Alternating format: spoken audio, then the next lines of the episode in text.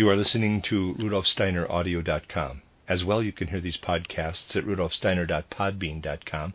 Please consider becoming a patron. There are two publishing houses, steinerbooks.org in America and rudolfsteinerpress.com in England, which are the sole publishers of Steiner into English and have given me permission to do these recordings. Please consider patronizing them as well. This is a reading of Collected Works, Volume 121 by Rudolf Steiner, 11 lectures, entitled The Mission of Folk Souls, translated by Joanna Collis. This is the last lecture, Lecture 11, given in Christiania, Oslo, June 17, 1910. In beginning our final lecture, I have to admit that a great deal still remains to be said, and that in this series we have touched only the fringe of a subject that covers a very wide field indeed.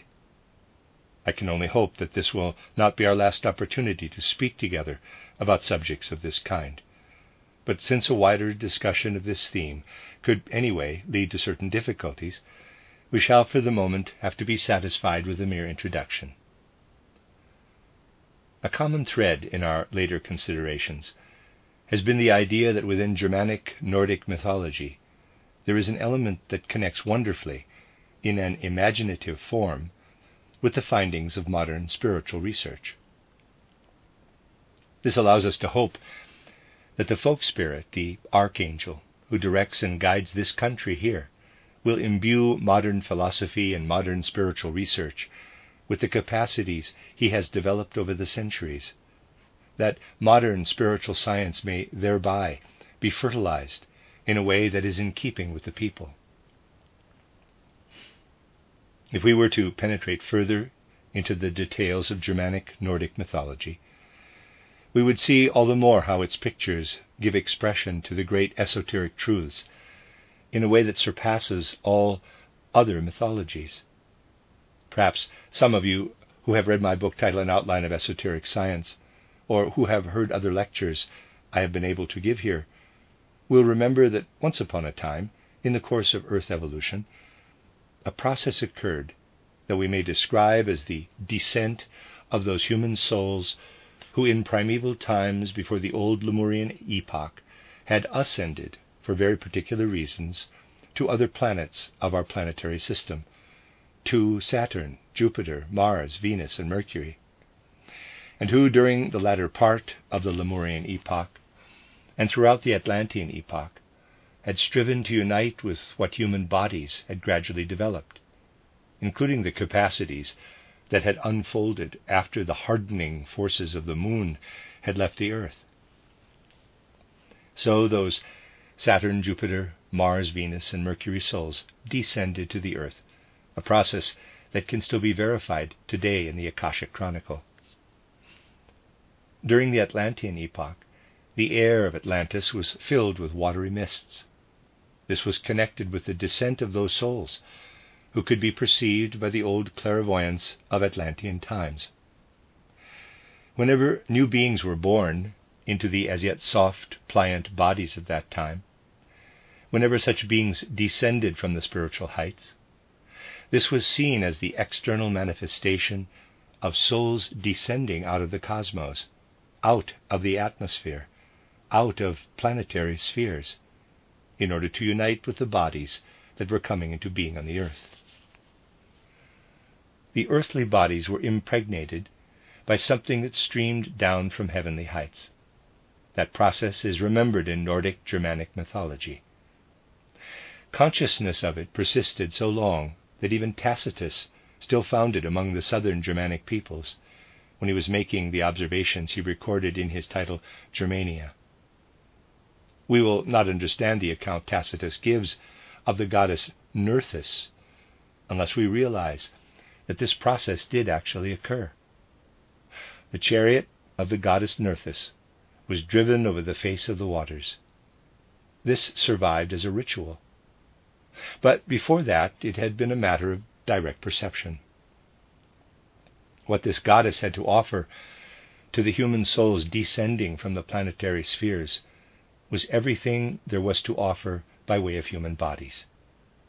This is the mystery underlying the Nerthus myth. And it has survived in all that has come down to us in the older sagas and legends, that point to the birth of the physical human being. Njord, intimately related to the goddess Nerthus, is her male counterpart. He depicts the primeval memory of the beings of spirit and soul who had once ascended to planetary heights and then in Atlantean times had descended again in order to unite with human physical bodies. In my pamphlet on the esoteric significance of blood, you may read about the important role that has been played by the mixing of peoples and the interaction of peoples in certain periods. Now, it was not only the mixing and interaction of peoples, expressed in the intermixing of blood, that played an important role, but also the soul and spiritual guidance of the folk spirits. The direct vision of that descent has been preserved in the greatest purity in those sagas which arose in former times in Nordic regions. It is in the sagas of the Vanir that you can find one of the oldest recollections of that descent. Especially here in the north, the Finnish tradition still preserves the living memory of a union of the soul spirit which descended from planetary heights with what emanated from the body of the earth itself, and which Nordic tradition knows as Riesenheim or Jotunheim, home of the giants. Whatever has developed out of the body of the earth belongs to Riesenheim. We realize, therefore, that Nordic Germanic human beings were always aware of spiritual impulses, that they felt within their gradually evolving soul the workings of the old vision of the gods that was still natural to them, when in those ancient times the watery mists of Atlantis still wafted across this region. Nordic Germanic human beings felt within them some spark of the God who was directly descended from those divine spiritual beings, those archangels who directed the union of the soul spirit with the terrestrial and physical. People believed and felt that the god Freyr and his sister Freya, who were especially beloved divinities here in the north, had originally been those angel beings who had poured into the human soul all that this soul required in order on the physical plane to develop further those old forces that had arisen out of clairvoyant capacities. Within the physical world, a world limited to the external senses, Freyr was the one who continued to develop all that had earlier been absorbed through former clairvoyant capacities. He was the living continuation of forces received through clairvoyance. He therefore had to unite with the physical corporeal instruments existing in the human body itself for the use of these soul forces, which then transmit to the physical plane what has been perceived in primeval clairvoyance. This is reflected in the marriage of Freyr with Gerda, the giant's daughter. She is derived from the physical forces of earthly evolution. All these pictures mirror the descent of the divine spiritual into the physical. The figure of Freyr portrays in a remarkable way how Freyr makes use of what enables the human being to make manifest on the physical plane what he has been prepared for through his former clairvoyance. The name of his horse is Blodugoffi, Bloodhoof, indicating that the blood is an essential factor in the development of the eye capital. And a remarkable magical ship is placed at his disposal. It can span the sky or be folded up to fit inside a tiny box. What is this magical ship?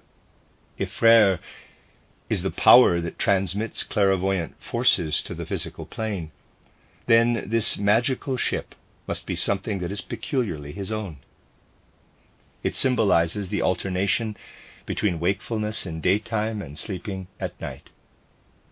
Just as the human soul spans the cosmos during sleep until the moment of waking, so too the magical ship expands, only to be folded up again during the day in the folds of the brain and stowed away in that tiny box, the human skull. You will find all this portrayed in a wonderful way in the mythological figures of Nordic Germanic mythology. Those of you who probe more deeply into these matters will gradually be convinced that what has been implanted and instilled by means of these pictures into the folk soul, the folk heart and mind of these people, is no flight of fancy, but actually stems from the schools of the initiates. Thus, in the guiding archangel, the folk spirit of the north, much has remained of the old education through clairvoyant perception. Much of what can arise in a soul whose development on the physical plane is directly derived from a clairvoyant development.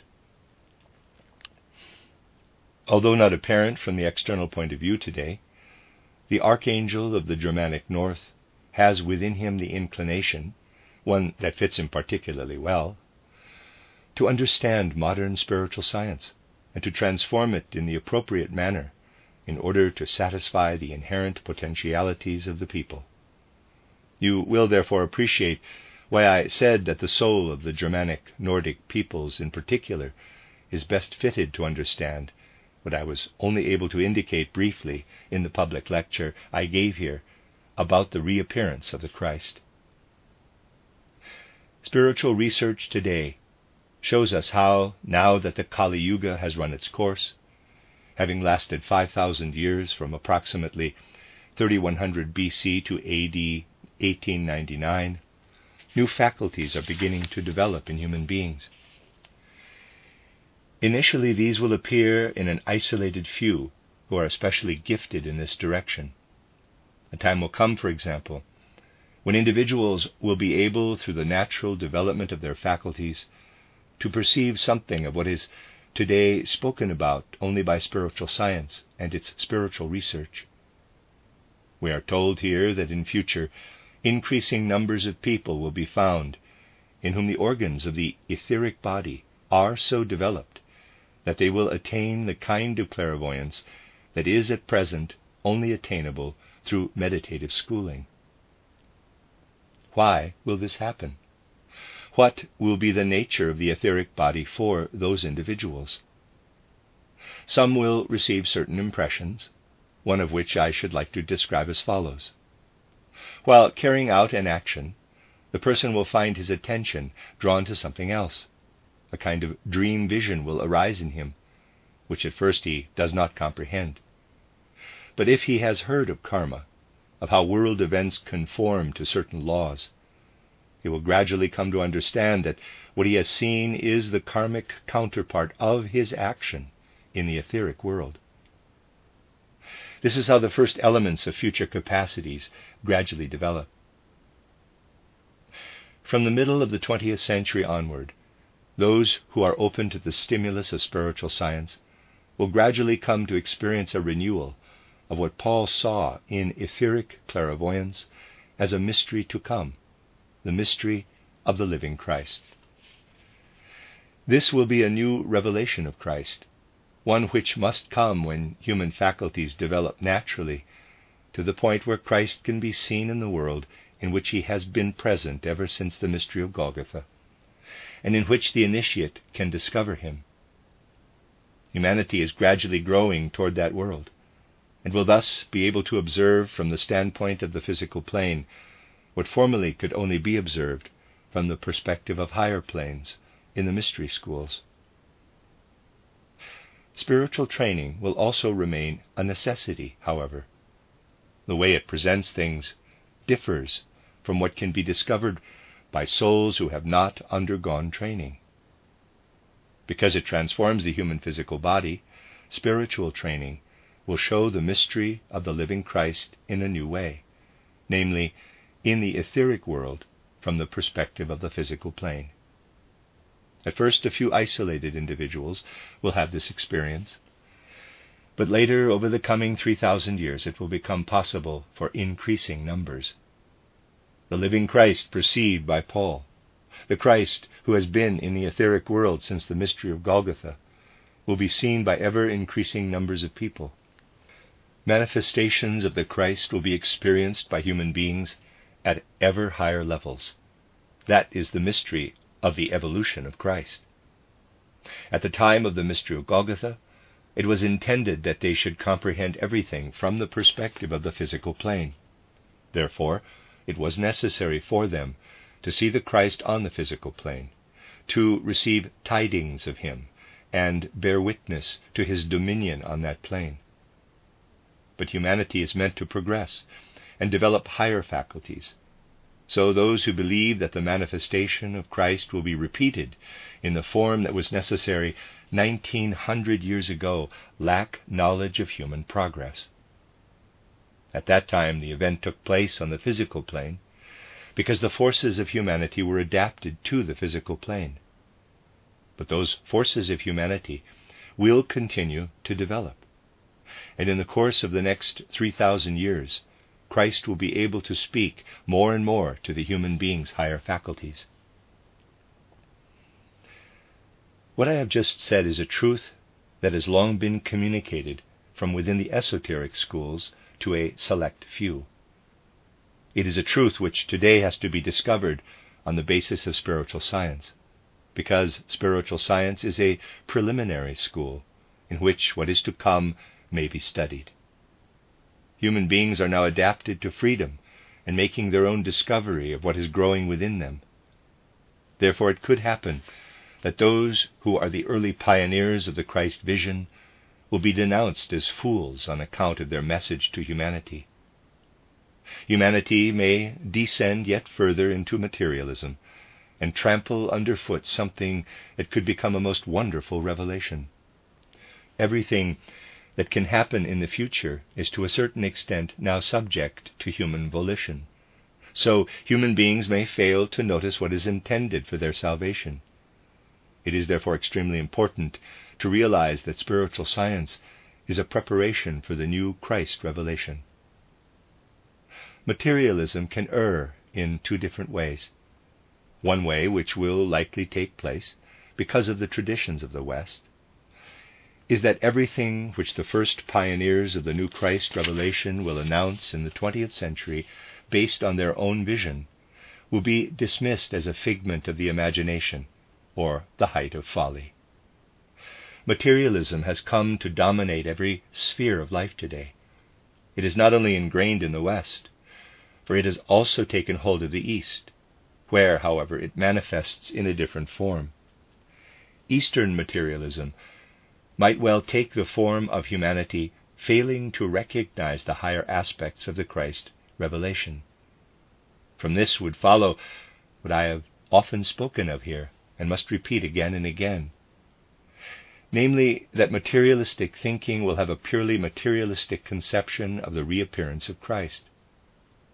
Thus, it could happen that under the influence of the truths uttered by spiritual science, people might venture to speak of a future appearance of Christ, while still believing that he will appear in a physical body.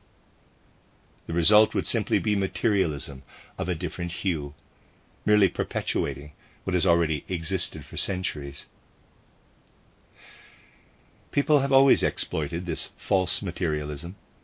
Indeed, certain individuals have declared themselves to be the reappearing Christ. The most recent well known case occurred in the 17th century when a man from Smyrna called Sabbatai Zevi presented himself as the Christ who had reappeared. He made a great stir. Not only those who lived in his immediate environment made pilgrimages to visit him, but also people from Hungary, Poland, Germany, France, Italy, and southern Africa. Sabbatai Zevi was everywhere hailed as the physical incarnation of a Messiah. I do not propose to recount the tragedy of humanity connected with the person of Sabbatai Zevi. In the 17th century, no great harm was done. At that time, human beings were not yet really free agents, although they could recognize the truth through a kind of spiritual feeling. In the 20th century, however, it would be a great misfortune if, under the pressure of materialism, the manifestation of Christ were to be taken in a materialistic sense, implying that one must look for his return in a physical body. This would only serve to prove that humanity had not acquired any perception of or insight into the real progress of human evolution toward a higher spirituality. False messiahs will inevitably appear, and thanks to the materialism of our time, they will find popular favor, just as Sabbatai Zevi did in the 17th century. For those who have been spiritually prepared, it will be a severe test to recognize where the truth lies and to know whether the spiritual theories are really filled with a living spiritual feeling or whether they are only a disguised form of materialism. The further development of spiritual science will be tested by whether people will develop sufficiently through it to discern that in the Spirit they must see the Spirit, that they must look up into the etheric world, that they must look upward to see a new revelation of the Christ. Or whether they remain on the physical plane and want to regard a revelation in the physical body as the Christ. Spiritual science has yet to undergo this test. There is no doubt that nowhere has the ground been better prepared for a recognition of the truth in this matter than in the places where the Germanic Nordic mythology has flourished. In the way in which it has been passed down to us, the twilight of the gods embraces a significant vision of the future. And this now brings me to a theme I have already touched upon I have told you that in a folk community that has so recently left its clairvoyant past behind, a clairvoyant sense is also developed in its guiding folk spirit, in order that the new-found clairvoyance can again be understood. Thus, if a human community is experiencing this new era with new human faculties in the very region where the Germanic Nordic mythology once flourished, then this human community must realize that the old clairvoyance will assume a different form after humanity has undergone development on the physical plane. For a time, the old clairvoyance has fallen silent. For a time, the world of Odin and Thor, of Baldur and Hodur, of Freyr and Freya, has retreated out of sight, has stood in the background. But it will return again in a time when other forces have meanwhile been at work upon the human soul. When this human soul looks out upon a new world with a new etheric clairvoyance, it will realize that it can no longer avail itself of the old forms of the forces that educated it. If it were to do so, then all the counter forces would rise up against that force whose function in olden times was to develop the human being's capacities up to a certain level.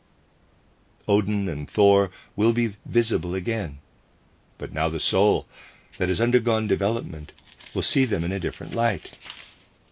All the counter forces of Odin and Thor, everything that has developed as a counter force, will become visible once more, but now in a mighty tableau. But the human soul would not progress it would not be able to resist injurious influences if it were subject solely to the forces known to the old clairvoyance. Once upon a time, Thor endowed the human being with his eye. This eye has developed on the physical plane, has evolved out of the Midgard snake, which Loki, the Luciferic power, left behind in the astral body. What Thor was once able to give and what the human soul comes to transcend enters into conflict with what proceeds from the Midgard snake. This is depicted in Nordic mythology as the conflict between Thor and the Midgard snake. They are evenly matched, which means that they slay one another. In the same way, Odin wrestles with the Fenris wolf, and they annihilate each other. Freyr, who for a time molded the human soul forces, has to succumb to what has been given from out of the earth forces themselves to the eye, which has, meanwhile, been developed on the physical plane. Freyr is overcome by the flaming sword of earthbound Surtur. All these details that are set down in the twilight of the gods will find their correspondence in a new etheric vision that really points to the future.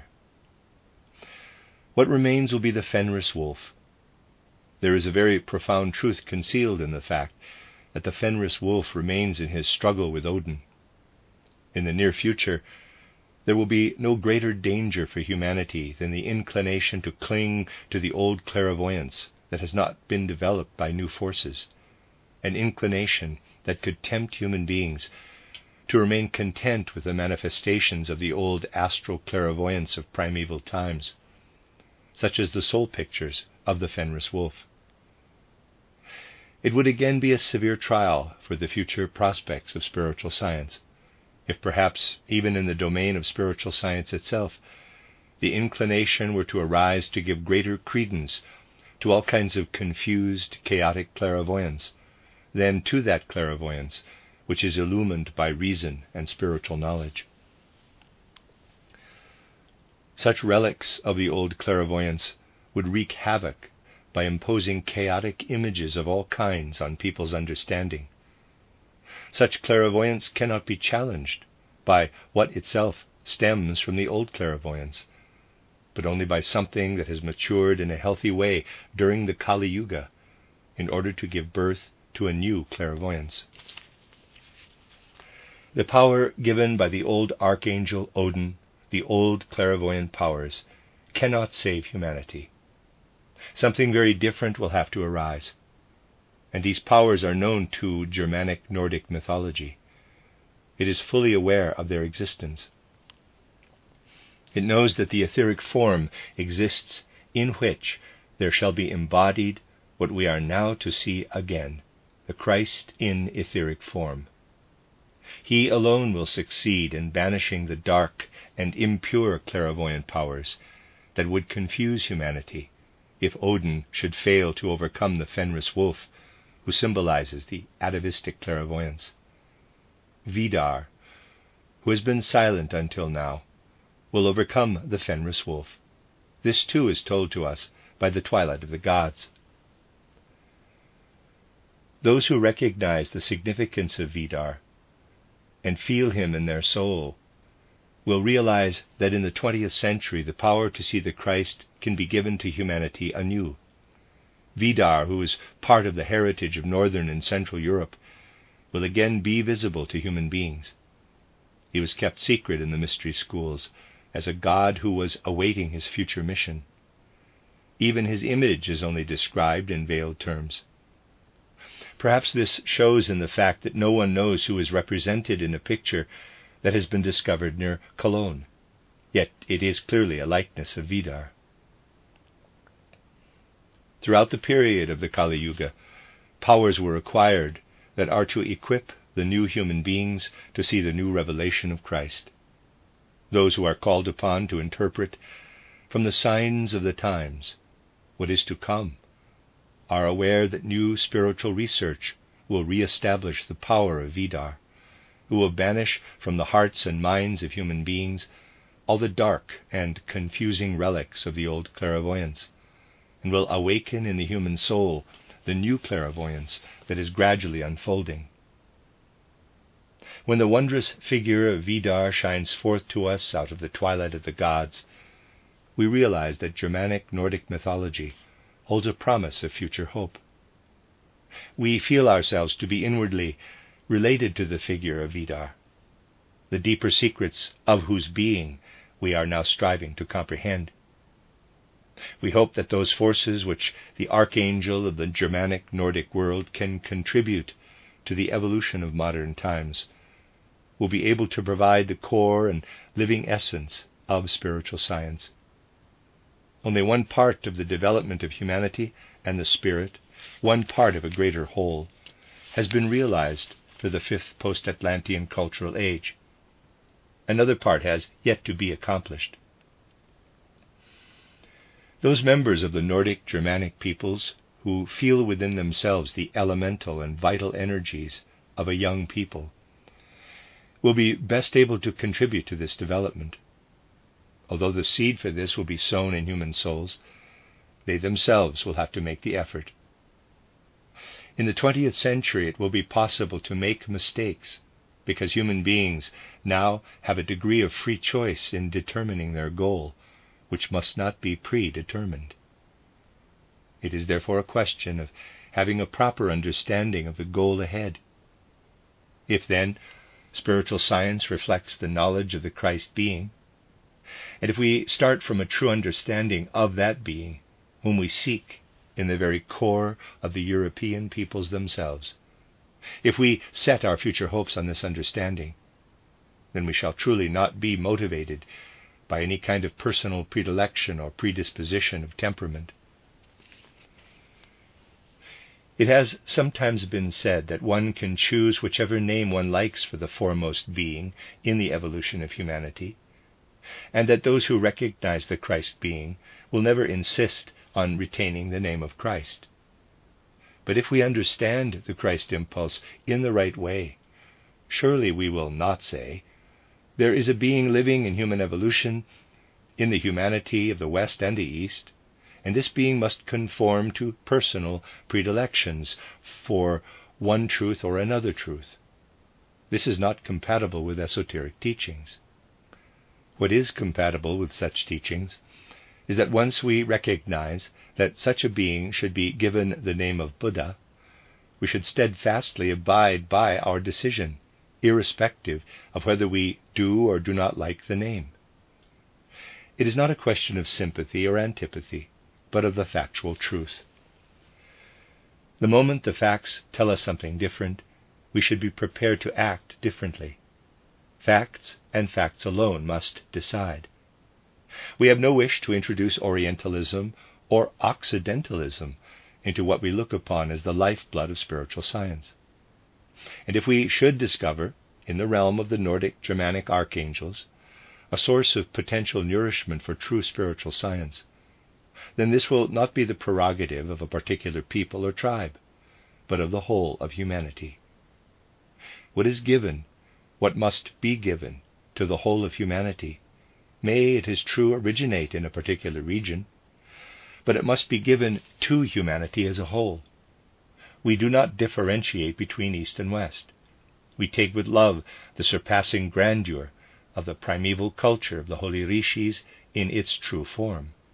We take with love the Persian culture, the Egypto Chaldean, and Greco Roman cultures.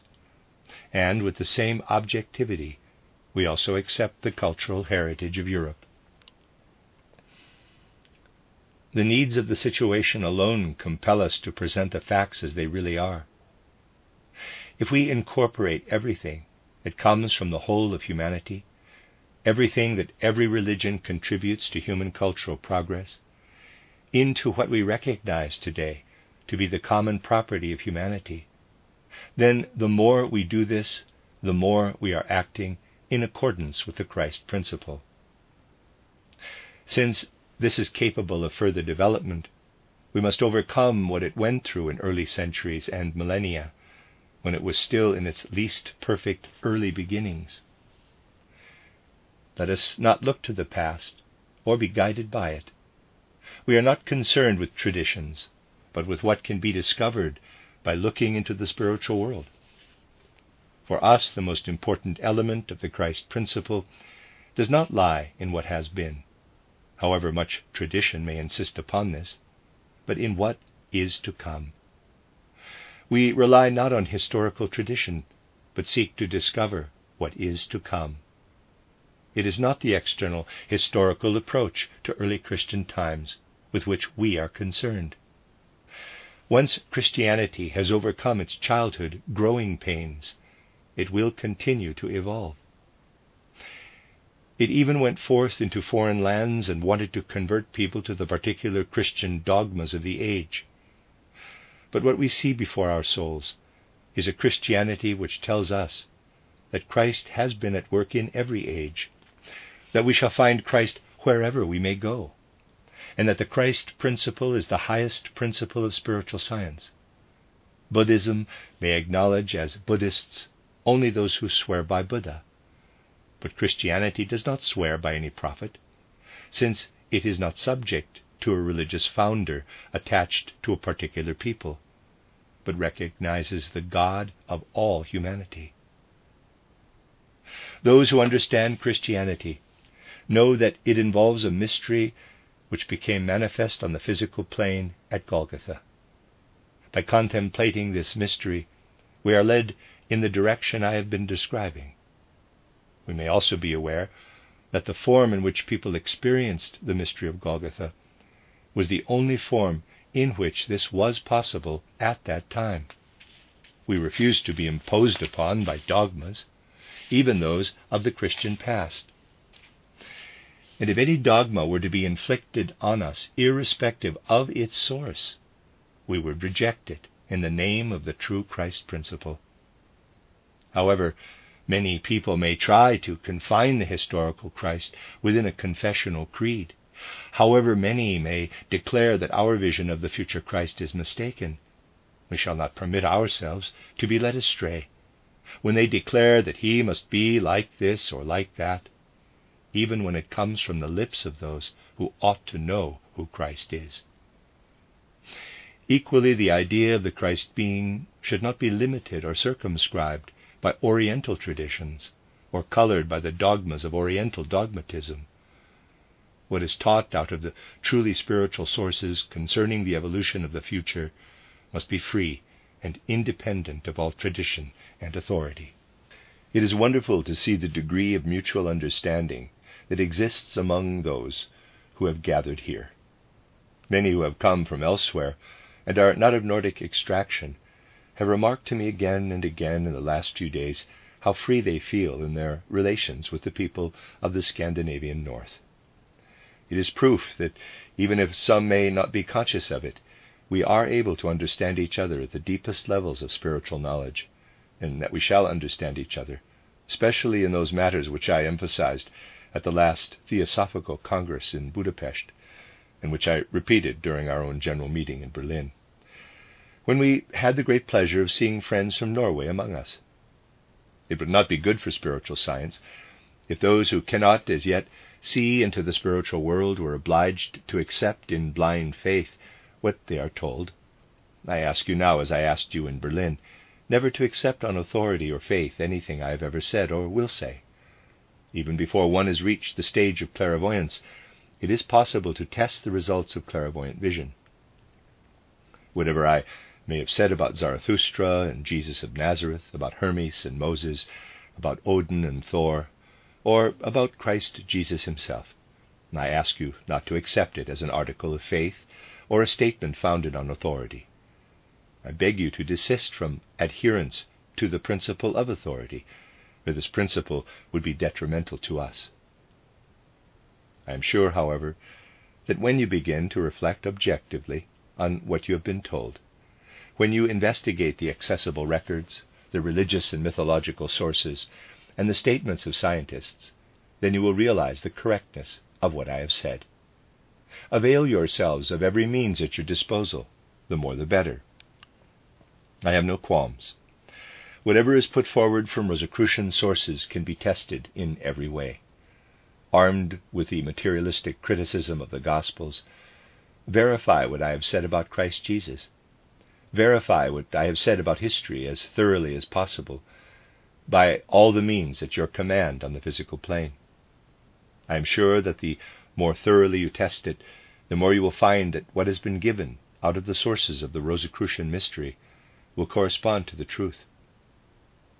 I am counting on you not to believe statements based on Rosicrucian sources, but to test them, to test them not superficially by the superficial methods of present day science, but ever more and more conscientiously.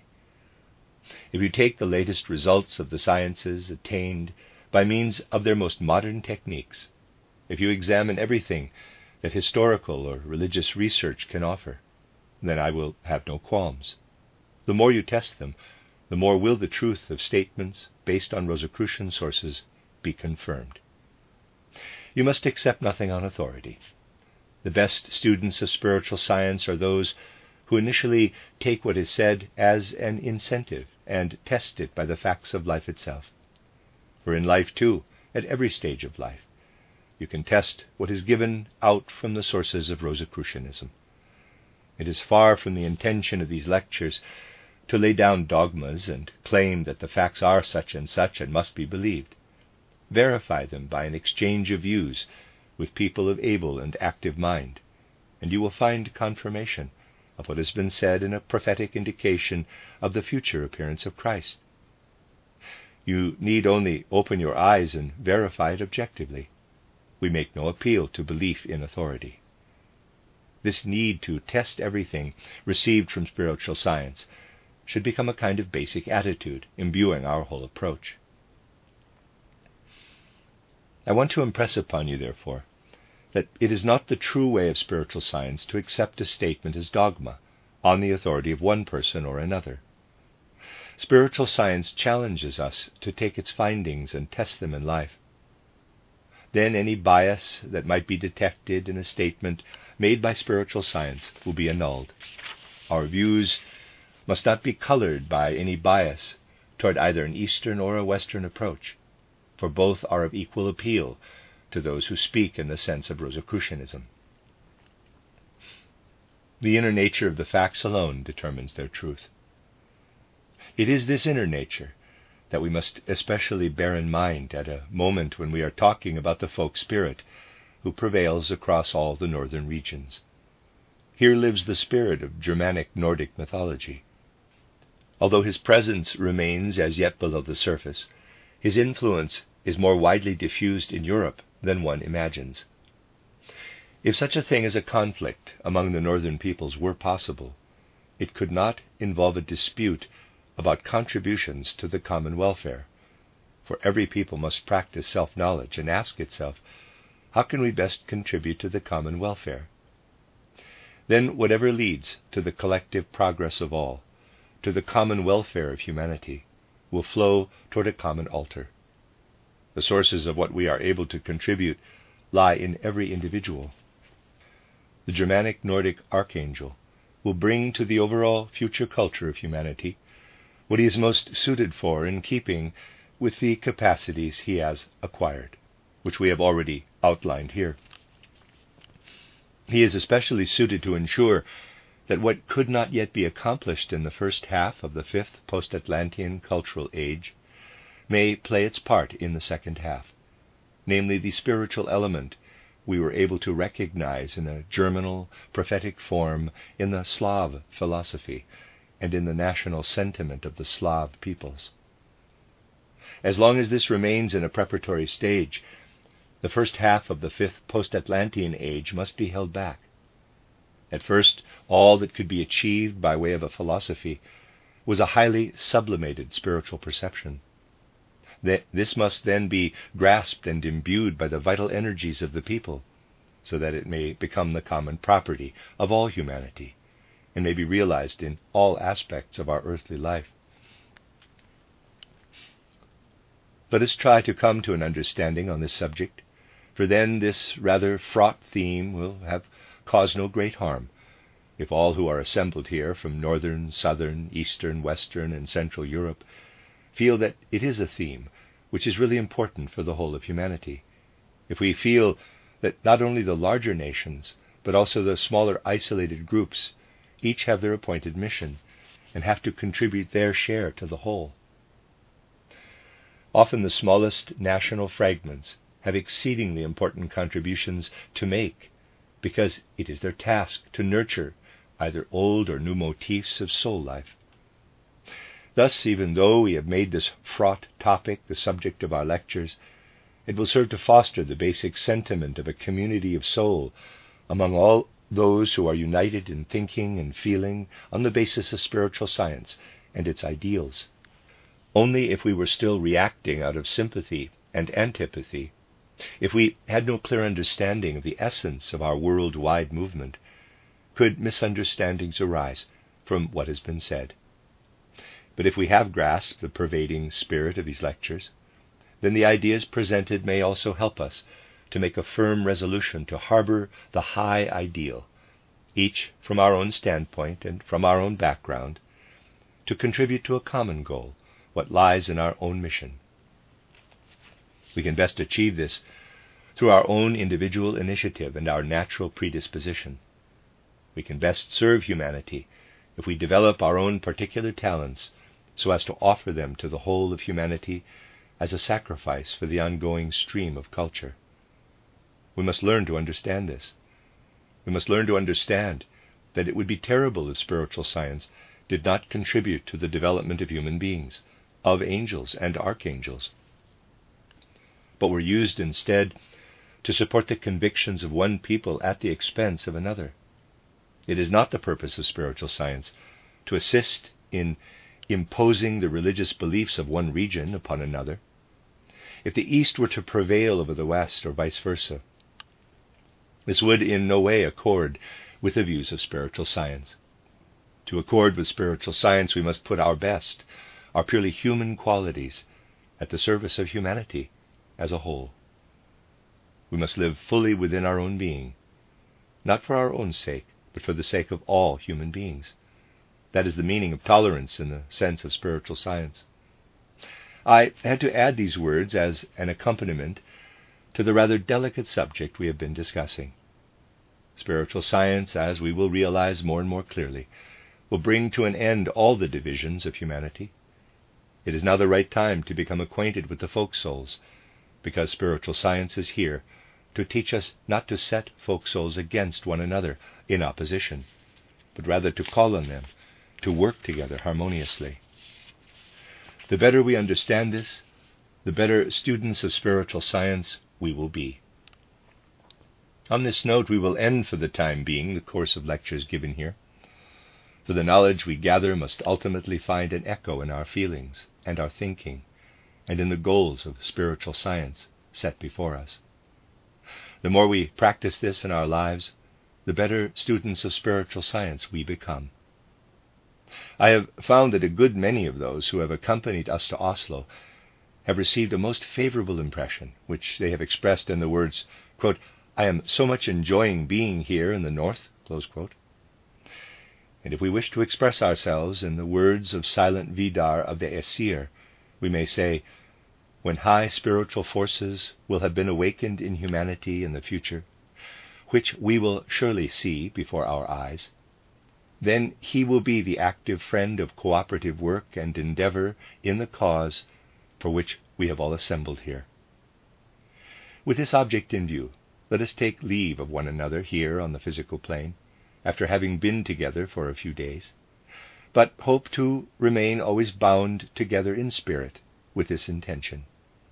Irrespective of where we come from as students of spiritual science, whether near or far, may we always meet together in harmony, even when the theme we have come to discuss concerns the individual characteristics of one region of the earth or another.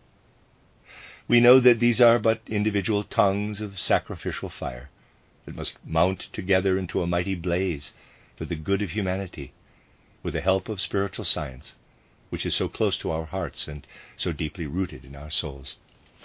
That is the end of Lecture 11 and the end of the book, The Mission of Folk Souls, 11 Lectures by Rudolf Steiner, Collected Works, Volume 121, translated by Joanna Collis.